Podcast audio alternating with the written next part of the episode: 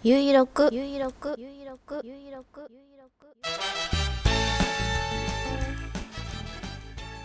んにちは。快速旅団幹事長のゆいまるです。ゆいろくは旅人支援ショップ快速旅団の近況などをお知らせする音声プログラムです。口よりも足を動かす人もそうでない人もお付き合いください。第771回2024年1月23日火曜日、繁盛スタジオネオにて収録しています。北海道夕張、ただいま時刻は16時12分を過ぎました。気温はマイナス3度、天候は晴れ。快速旅団から見える冷水山の山頂付近は、西に傾いた太陽が当たってよく見えています。15時頃、冷水山を撮影しました。ブログに貼り付けていますので見てみてください。この時はまだ曇り空でした。今週夕張では大寒も過ぎて、最高気温がマイナス8度なんていう日もありましたが、今日は南風が入って気温が上がっています。屋根の雪がドバドバと自然と落ちてくれれば儲けものと団長は北曽縁でいます。今回は目指せ3000歩というお話をしますと、その前に前回リップクリームのお話をしましたところ、リスナーさんからお知恵をいただいたのでお話しします。リップクリームは縦にゆっくり塗るといいよということをお話ししました。唇のシワは縦じわが多いので、シワとシワの間にリップクリームが縦に塗ると塗りやすく、ゆっくりと塗ることで体温に温められた保湿成分が唇につきますよとお話をしました。するとあるリスナーさんから、くるくるしながら塗っていると教えていただきました。これは腑に落ちました。確かに唇には縦じわが多いけど横しわもあるじゃないの。横しわは置いとくのかしらと思っていたのです。リップクリームをくるくると円を描くように唇に塗れば、縦シワも横シワもまんべんなく塗れると思います。先週は縦塗り派になると宣言をしましたが、今はくるくる派に転向しました。くるくるゆっくりリップクリームを塗っています。これが決定版なんじゃないでしょうか。くるくるを教えてくださったリスナーさん、ありがとうございます。それでは本題に戻ります。目指せ3000歩のお話をします。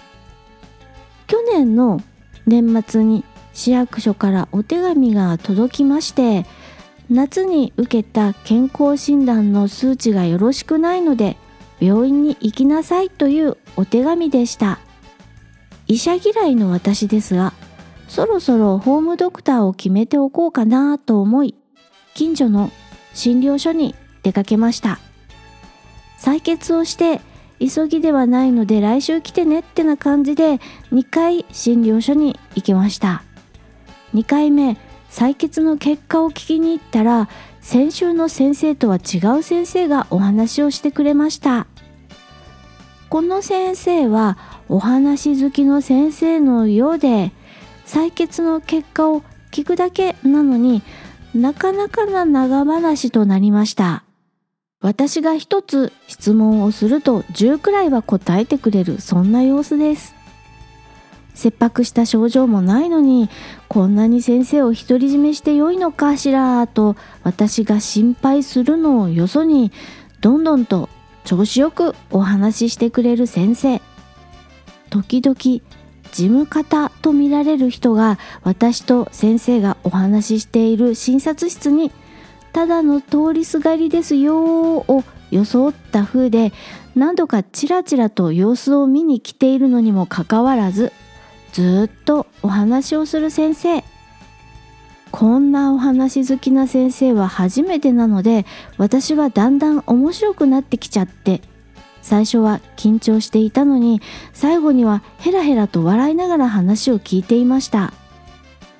先生の診断では、私はお薬はいらないけれど次の健康診断で結果を残してくださいと言われました。食事と運動、特に運動を勧められました。食事制限してもあまり削るところが少ないからと、そういう理由でした。私、運動するのが嫌いなんですよねと言うと、先生はまず3000歩歩くことから始めて徐々に歩数を伸ばしてみましょうと、そんなお話をするので、じゃあやってみますと私が答えると、先生は皆さんこの場ではやるというのだけれどやらない人が多い、口だけでうまいことを言ってやらないんだ、口じゃなくて足を動かせと言いたいと、そうおっしゃるのです。釘をしっかり刺されました。この場だけやりますやりますと言ってやり過ごそうとしていた私の心の中を覗かれたような気分になりました。このままではなんだか悔しいので、診察を受けたその日から犬と散歩して最低3000歩を歩くようにしています。3000歩なんて少なすぎるとあなたは思うと思いますが、この季節雪が積もっていて足元が悪いし、もともと体を動かすのが嫌いなので、目標が高すぎるとすぐに挫折してしまうのは目に見えています。なので先生の言う通り、まずは3000歩、小さく始めてだんだん大きくしていこうと思っています。 iPhone をポケットに入れておくと歩数のカウントを勝手にやってくれるので、歩数カウントを見ながら無理せず続けようと思います。今回はお話好きな先生に図星を刺されて、まずは3000歩歩いてみようと決意したお話をしました。快速旅団サイト快速.ショップよりお知らせです。幕開けさんにてプロジェクトチャレンジ中です。夕張のアウトドア屋が考えた三位一体カトラリー、スポークマン、詳細はブログのリンクからご覧ください。